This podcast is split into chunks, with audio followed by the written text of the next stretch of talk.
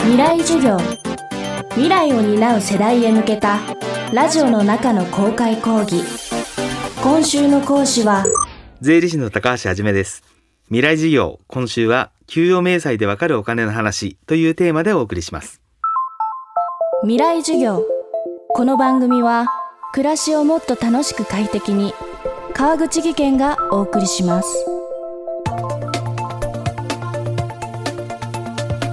毎月の給与額を知らせる給与明細。そこには私たちが生きていくためのお金がどんな風にやってきてどんな風に引かれるかが細かく記されています。今日はその引かれる部分控除についてより詳しく見ていきましょう。給与から引かれる中で大きな割合を占めているのが社会保険料です。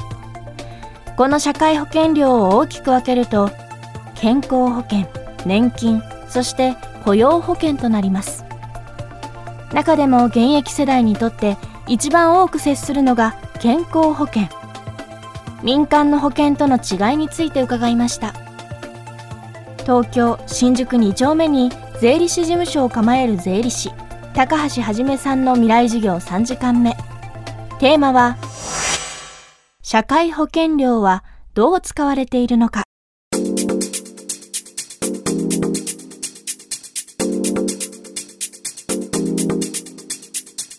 健康保険で一番大きいのは医療費の負担の割合ですよね。3割負担とかになってますけどもあれ7割部分はその健康保険のとこから払われてる。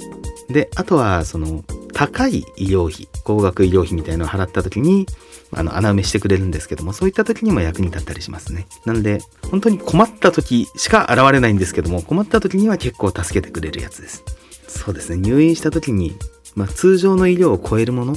だったりとか個室じゃないとみたいなんだったら違う民間の保険に入ったらいいと思うんですけどもあの若い方の場合だと民間の保険結構周りの人からねこれ入った方がいいよとかあの保険のおばちゃんとかが現れること多いと思うんですけどもそれ入るにあたっては健康保険でどこまでがフォローされてるかっていうのは必ず認識する必要があると思います。健康保険でフォローされてないところで民間の保険に入るんだったら多分正しい。ただ健康保険でカバーされてるところなのに民間の保険に入る必要ってあまりないのでまずは健康保険を把握した上で民間の保険っていうのを検討するのが一番いいルートなのかなとは思いますね。私たちの生活を様々なリスクから守るための健康保険。病気などのリスクは年齢に比例して高まっていきますがそこである程度の年齢になるとプラスされるのが介護保険料です。あの40過ぎてから払う。40から65歳が払うものになりますね。なんで若い方に関してはまだ関係ないよねっていうものになりますけど私今47なんですけど気がついたら払うことになってましたよね。40を超えるとある日突然健康保険の額が増えるんですよ。でその健康保険の額が、えー、介護保険が上乗せされた額に変わってる。健康保険がガッていきなり増えたら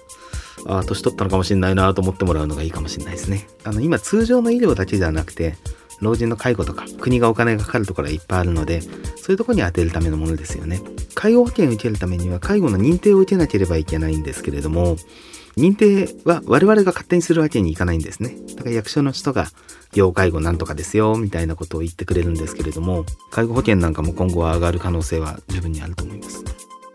今後さらに少子高齢化に備えてシニア層のケアだけでなく子どもたちを育てやすい環境づくりは大きな政治社会問題になっています。子育てで必要なお金についてはどうなっているのでしょうか。子育てとか育児に関しては本当に制度が整ってきていて特にあの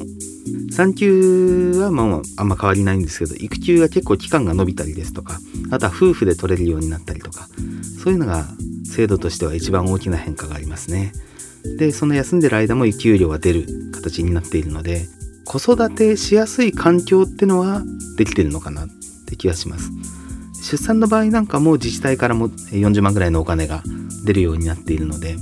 まあ、それを越すようなね人も当然いますけどそれで賄えちゃう人もいるのであの子供を産むということに関しての金銭的な負担自体はそれほどないのかなというのは思いますただまあ産むところまでですからねそれ育てる時にはやっぱりお金かかりますしそれによって職場に戻れないっていう話はよく聞きますね。その出産の時の一時金っていうのはほぼ一律なのであんまり変わりはないんですけども子育てまあそこに力を入れてる自治体っていうのを探してみるのはいいかもしれないですよね。出産して子供が家にいると働きに出らんないじゃないですか。なので施設に入れたりとかベビーシッター頼んだりっていう方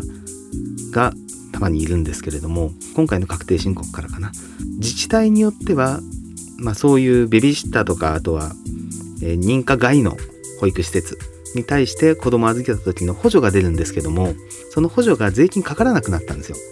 で今まではなぜかが税金かかってたんですね。なんでもうあの自治体からお金はもらえるんだけどそれ確定申告しなきゃなってのがあったんですけれどもあのそれが税金かからなくなったし結構いろんな自治体で認可外保育園の預けるお金の補助ってのは出るようになってるのでその辺をちょっと見ていただくといいかもしれないですね。お金が入ってきたら税金かけようねがスタンダードなんですよね。なのでコロナでいろんな補助金とか給付金とか出ましたけども例えば持続化給付金とかねありましたけどあれも全部税金かかりますから税金かからないのは一律で10万円もらったやつぐらいで他は大抵かかるんですよね。なのであの給料に限らずの話になっちゃいますけど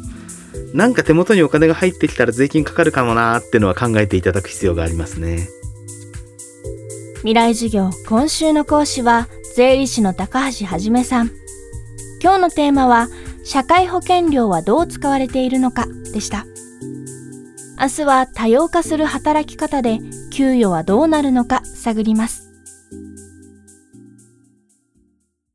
川口技研。階段での転落。大きな怪我につながるので怖いですよね。足元の見分けにくい階段でもコントラストでくっきり白いスベラーズが登場しました。皆様の暮らしをもっと楽しく快適に。川口技研のスベラーズです。未来授業。この番組は暮らしをもっと楽しく快適に川口技研がお送りしました。